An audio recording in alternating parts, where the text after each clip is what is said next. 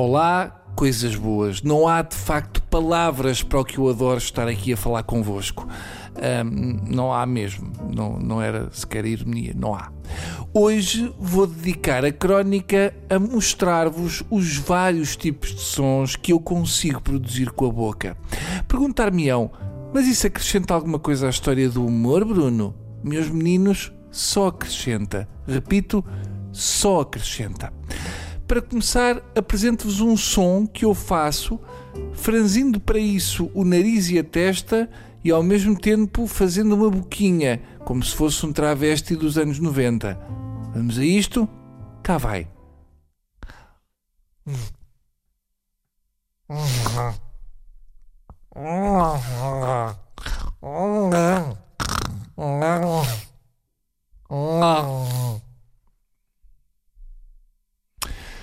Viram? É um som que tem em si só vários sons. Ao mesmo tempo que atordoa, é também um som que parece um bulldog a ressonar, e isso pode destabilizar quem está a ouvir.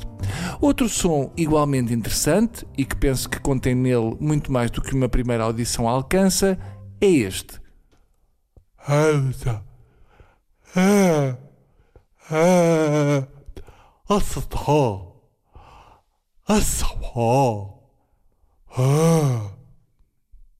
Ora, aqui estamos na presença de uma voz mais cava, mais funda, uma voz que por um lado demonstra aflição, mas que ao mesmo tempo é atenuada por uma certa comicidade introduzida pela repetição. Parece um som simples para o ouvinte mais desatento, porém, após uma escuta mais dedicada, poderá o ouvinte perceber as subtilezas que só a genialidade oferece. Mudando completamente de direção, vamos agora a um tipo de som que espanta pela sobriedade e pela sua beleza.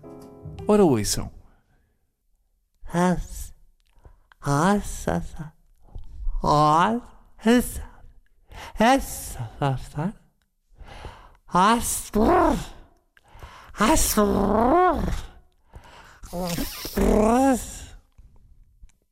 Cá está.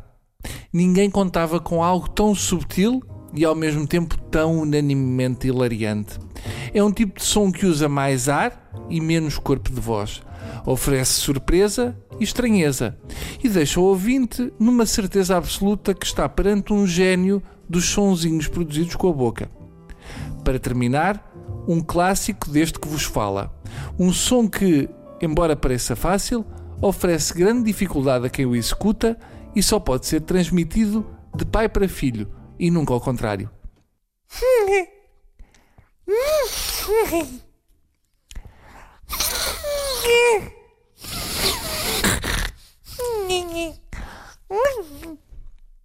Cá está.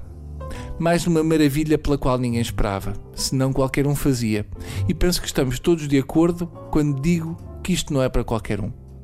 Dei tudo de mim, despi-me perante vocês e agora estou vazio da garganta para cima, mas cheio da garganta para baixo, com o muito amor que senti e que esguichou desse lado para cá.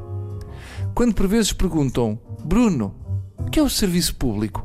Bom, se isto não vos serviu de resposta, então nem o amor vos pode salvar. Adeus e vazio me despeço.